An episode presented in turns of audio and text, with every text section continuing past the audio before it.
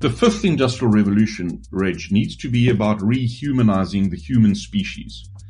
It needs to be about building models that recognize value rather than inputs.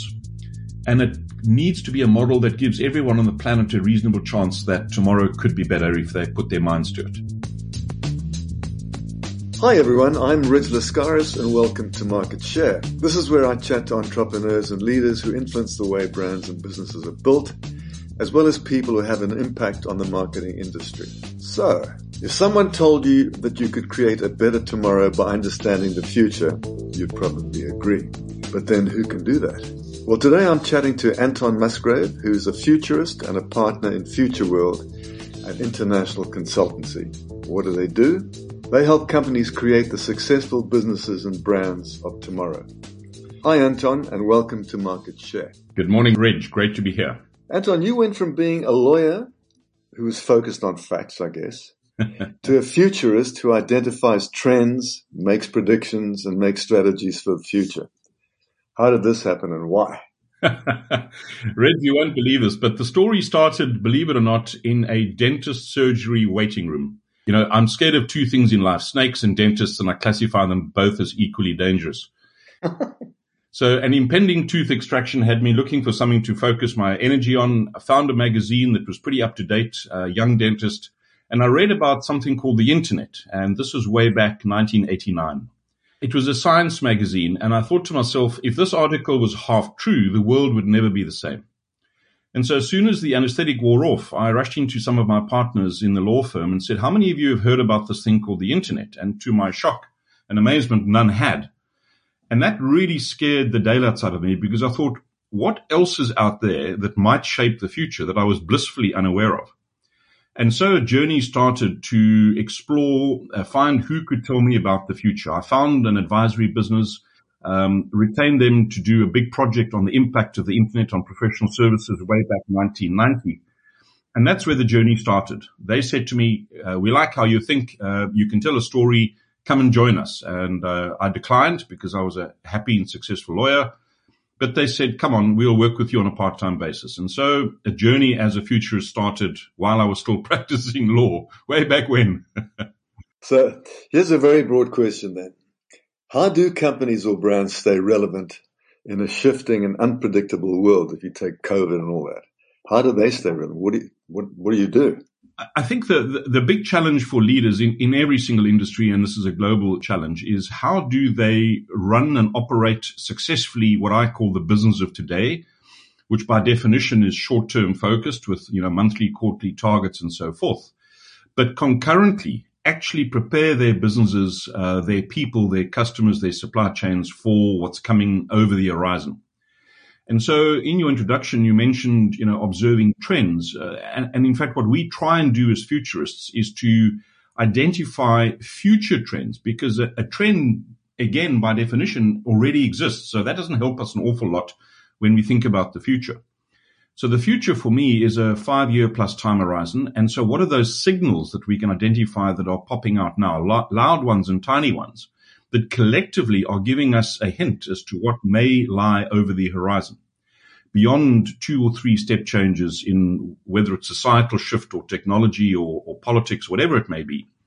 And then create pictures. Uh, you know, some people call them scenarios about what might be possible and then to imagine what your business might be in that new future context.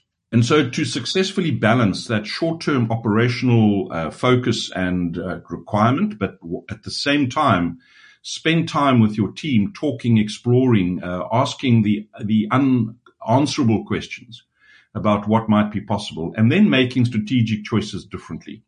And so it's that, it's that beautiful paradox or creative tension between even when it comes down to practical things like budgeting, you know, many South African banks, indeed many banks around the world, we've just discovered the American military still run their technology systems on a programming platform called COBOL.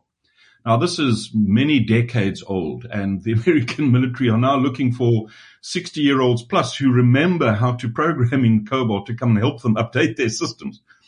So the point is, spending a lot of money maintaining an existing system, whilst necessary in your business of today, might not be creating the platform you need to succeed in tomorrow's marketplace. And so when do you pull the plug? When do you shift? When do you change? And that's the beauty of leadership. So what are the, some of the disruptive forces you're seeing ahead and how do they impact on company strategies? I think if you look at the disruptive force that sort of unfolded in South Africa in the last few days, it's uh, growing societal discontent with, um, I guess, if I were to put it simplistically, this thing we call capitalism. Um, you know, we know that socialism and communism have failed, Reg. Uh, capitalism is necessary because it rewards entrepreneurship, risk taking, business creation, employment creation, and so forth. But what it doesn't do and what it's not doing very well is giving eight and a half billion people, which will soon be, a reasonable prospect that tomorrow will be better than today. Somewhere the system needs a recalibration point. Uh, and how do we balance that? It's a shift in society where more and more people are just hungry, as we've seen. And again, it's not a South African phenomenon. You know, I, I put a, a, a, picture together recently of scenes emerging from Cuba to New York and, and Europe and so forth. And it's a growing global challenge, I think. So societal need to feel more equitably involved in the system we call business, I think is a massive trend around the world at the moment. And I suspect that capitalism is not quite fit for purpose anymore. Well, funny you should say that. I was chatting to a friend of mine in Turkey today, and he's saying what's happened in South Africa recently, the same thing is going to happen in Turkey, he predicts in about two years' time. Yeah. For very similar reasons. Anyway, just going back to business. yeah, so, so, that's one area. And, and I guess it ties into the second one is, you know, um, uh, the disruptors are uh, who the customers of the future. In the next 10 years, 3 billion new customers join the marketplace and they don't think like you and I do. They don't value brands the way you and I do. They don't have the same expectations. Uh, again, let's keep it simple. Let's just call these people our kids. Uh, and think about the strange things that your kids do, the scary or the exciting things that your kids do at home every evening or every afternoon. And then ask yourself, what does that mean for the future of my company and my value proposition and my model? and you'll get an insight into another big disruption I think that's coming. And that's a very, very different customer base out there in the market. Steve Jobs and Elon Musk seem to have relied more on gut instinct more than statistical information or trends. In fact, Steve Jobs said, I just quote what he said. He said, our job is to figure out what the consumer wants before they do. Absolutely. And even Henry Ford said, if I'd asked customers what they wanted, they would have told me a faster horse. Absolutely. But that's exactly the point, right? And, and, but don't underestimate the power of the gut, Reg. It's, it's the, it's the biome that regulates our life. There are many, many nerve endings there. And when these nerve endings connect, uh, because of signals they're detecting, they deliver a, a, a response or, or, or, a sense about what might be right or wrong. The question for leaders is how do you calibrate your personal radar screen of awareness? What are you reading? What are, what are the data points you're taking? And the beauty about the future is there's no research about it, right? Um, it hasn't happened yet. So again, I would urge leaders to spend in their business of today, talk about trends. But when it comes to business of tomorrow, look at signals and look at the patterns that are emerging. And, you know, there are many domains of pattern. You can look at the capital markets, how they're shifting. You can look at patent registrations. You can even, the chief scientist of IBM once a month goes to speak to PhD students at university campuses to see what questions are these smart young people asking and what can he gather about the future from that? What's the inference he can make?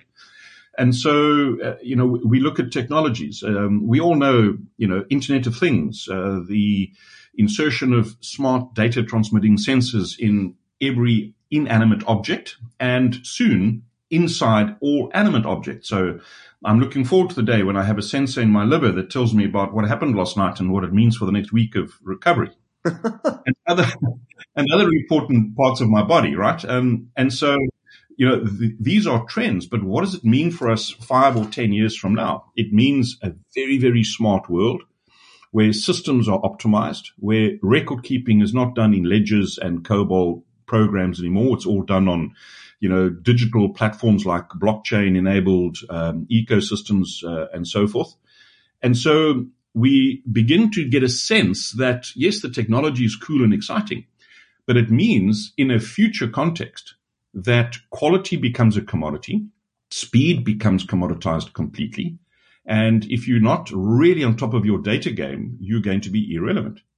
I would go so far as to say that companies that are still in 2021 talking about digital transformation starting soon in their business, you should sell their shares short very quickly.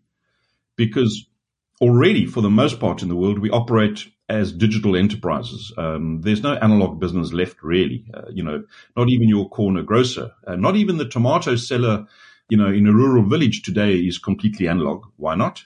Because they can check an app and see what the market prices of tomatoes are so that when the guy drives past in his donkey cart to buy his tomatoes to resell in town, the farmer now knows what the going rate is. So that begs the question, does market research matter anymore? Because market research or any research one does currently is historic anyway. So sh- should I be doing market research uh, or should I be scenario planning and thinking completely differently? Well, again, uh, Reg, it's, it's that creative tension, the paradox between what you need to do to operate the business of today and how do you prepare your business for the business of tomorrow? I mean, another classic is, uh, you know, and it sits right alongside market research is the, the, the I call it the dreaded SWOT analysis. Mm. It's an insanely irrelevant tool when it comes to preparing you for the future. Because if you take Jack Ma, Jack Ma created many years ago a thing called Singles Day on the 11th of November uh, where he said, you know, on Valentine's Day, people in romances buy themselves gifts. What about all the lonely people? And he said, yes, the, the gut feel was that despite a world of social connectedness, there are more lonely people than ever. So he said, okay, lonely people, here's an idea. On the 11th of November, which is, by the way, all the singles, all the 1111s, go and buy yourself a gift. And I will create an e-commerce platform that will even tell you or suggest to you using AI and all the technology toys what gift you might want to buy for yourself. But then he realized that to execute this, he needed literally hundreds of thousands of SMEs across Asia to help him fulfill the orders that he was going to generate. None of them were digitized. None of them were online. None of them had e-commerce capabilities. Now, that's what the SWOT told him. He would have killed the concept had he listened to the SWOT analysis research, but he didn't. He was driven by an ambition and a dream to create something that didn't exist, that was so powerful. He was so excited by the potential of this idea that none of the market research or SWOT analysis data could stop him. What did he do? He went and digitized 650,000 SMEs across Asia. Why? In order to create the ability to achieve his dream. Wow. So, so how should leaders think about their customers of the future then? So imagine who they might be, what their needs may be, how will they be living, what will the issues and the problems be they'll be facing, and then try and resolve those.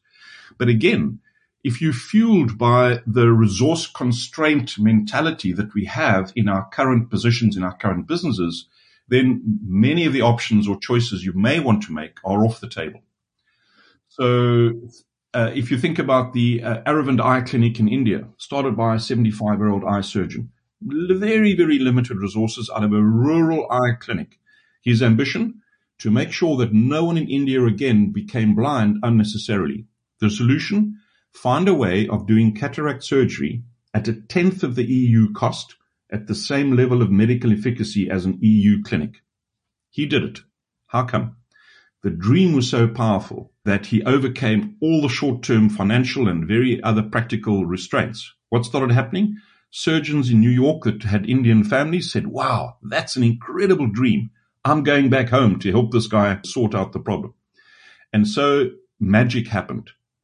And I think, Reg, I'm speaking for a long time, but if I come back to SA again, one of the imperatives now for leaders in this time of huge uncertainty is to articulate very clear, simple, but very powerful ambitions for their business, their customers, their staff, and their communities. Uh, and be very clear about what it is they're trying to create in the future. Um, articulate it, communicate it, share it, talk about it, and use that as a rallying force to align everyone, you know, in this fractious society we live in and a test. You know, I'm known for, for challenging CEOs when I say to them, tell me what your purpose is. And then they spout forth the normal corporate happy speak that they use, you know, and then I say, right, tell me how many people in the audience got goosebumps when they heard your statement. And then they kind of look a bit sheepish. And unless your ambition, your dream, your sense of purpose for the future elicits goosebump reactions, start again. So you, we need more leaders who can dream, more leaders who can project the future, more leaders who can create hope then. Is that what you're saying? Absolutely. especially in our context here, we need leaders that can create hope for the future and get people on their side and buy into what they're doing. Precisely. Um, because that's a strange paradox of running a business in today's very complicated world, which it is, yep. versus preparing for the future. Well, I mean, if you look at the capital markets, I mean, let's get analytical for a second. Uh, the capital markets, the world stock exchanges, 30, 40 years ago, the average tenure of an S&P 500 company was about 35 or 40 years. Uh, by 2023, the average tenure will drop to 12 years. Wow. That tells you that by doing as Nokia did, everything right, you still get to lose. Why? Because you focus on such short term imperatives that you lose sight of what's coming around the corner and aren't prepared for it. So, what's the single biggest hurdle one has to overcome to prepare businesses for the future? Oh, I think it's attitude. Uh, I think it is, uh, I mean, at, at, a sort of a more philosophical le- uh, level, perhaps, it's probably the seniority, Reg, of leaders in most large organizations and many small and family businesses too, for that matter. So anyone approaching the kind of traditional retirement age, which by the way is another fallacy, tends to think, let me not rock the boat too much. So we need courageous leaders prepared to uh, strive for big ambition, uh, ambitious targets. And with that comes a level of vulnerability that they need to acknowledge sometimes that they don't know the answer and they may be wrong. And I see so few corporate leaders actually prepared to be that courageous as they approach their retirement date for fear of rocking the boat and making a mistake and compromising their share options.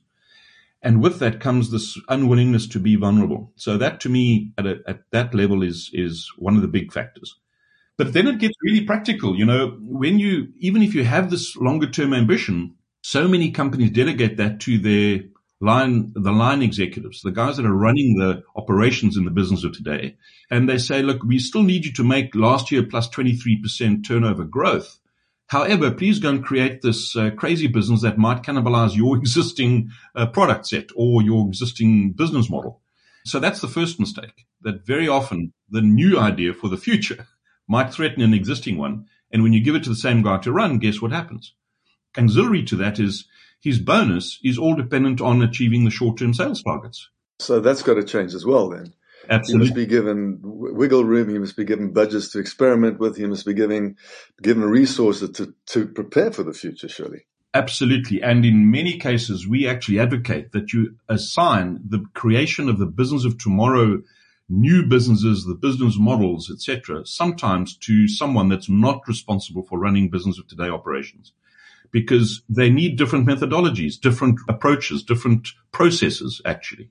So it goes down to the business I've been in most of my life, creativity. It's all about creativity. Yes. Because thinking ahead, dreaming is a creative process absolutely correct. And I listened to a French philosopher. He said, a CEO said to him one day, you know, uh, Jean Pierre, whatever his name was, he was a French philosopher. The CEO said, you keep on telling us to think out of the box, but what are these boxes? And he was a bit stumped. yeah. And should there be boxes? There shouldn't be boxes. Well, his, his answer was interesting. He said, they're always boxes because thought is, is actually always around a set of assumptions those assumptions are the corners of a box. You know, might not be square, but uh, or, or, rectangular. But he said that, that, that, his view was change the way you think, change the boxes that you think in.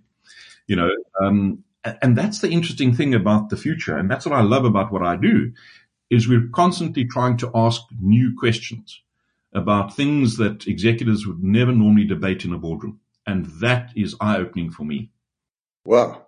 Let's just talk about you, Anton, a little bit. what are you most scared of? I think I am most scared of humans underplaying the importance to rehumanize business. Why I say that is, you know, we're all excited now and captured by this fourth industrial revolution with robots and artificial intelligence and Mars and all the rest of the exciting stuff. And it is. And it's going to create massive opportunities for us. Uh, yes, threats and, and joblessness in its wake as well. But the fifth industrial revolution, Reg, needs to be about rehumanizing the human species. It needs to be about building models that recognize value rather than inputs. And it needs to be a model that gives everyone on the planet a reasonable chance that tomorrow could be better if they put their minds to it. I mean, think of this. Unemployment in South Africa, rampant. Healthcare costs going through the roof. It's a global phenomenon, right? Mm. But there's no economic model to value the student that helps an aged person cross a busy intersection safely and avoid medical cost to the state. Crazy. It's really valuable, right? But the current model of business doesn't recognize that. Now, in a more uh, human focused system, and I'm talking systems theory here, surely the world can say, you know, there's a real economic saving to avoiding healthcare cost of injuring a person. How do we reward that in a way that gives them the ability to buy some food for their kids or put a roof over their families' heads? You're rewarding human values, which makes so much sense because you try and create cultures in your company and hopefully you can infuse that with some real humanity from now on. Absolutely. But, but it's, it's not just about sort of warm, fuzzy, let's go and hug a tree together kind of thinking. You know, in Holland, there's, there's an experiment running where students are given free university education, provided they live in a facility for old people and read to them for an hour or two a day. The logic is that old people actually become healthier. They become less of a medical burden on the state. The net present value of that health saving is greater than the cost of tertiary education. That's fascinating. So we need to think as a species, how do we let the machines and the robots do all the fancy stuff they can do, by the way, way better than us? Let them do it. But then how do we reimagine life, business, society, communities, so that humans can do what they are uniquely, at least for the next 30 or so years, still able to do that machines can't. Think about, you know, love, romance, serendipity, creativity, uh, humor, all of these things that humans can do that machines can't, not yet at least. How do we create systems that appreciate value and make that a relevant part of life's journey? Wow, that, that's fantastic. So, so Anton, going back to you, what do you do for fun, just to change the subject? well, now this is going to be a long conversation because I, I, I seriously believe in having a, a, great deal of fun. So, one of my passions is scuba diving and underwater photography. Mm-hmm. Uh, I love uh, wildlife, nature, and streetscape photography. I'm a keen yachtsman. Um, in the days when I was young and fit, and that's decades ago, I, I sailed for South Africa uh, in the World Champs. Wow. So now I sail with friends in a bottle of Sauvignon Blanc Ridge, which you will recognize as being. Yeah. yeah. Just getting out in, and enjoying nature and the world, really. Oh, that's fantastic. So I, I guess in conclusion, because I'm going to have to wrap this up, I go back a long, long time to what Abraham Lincoln said.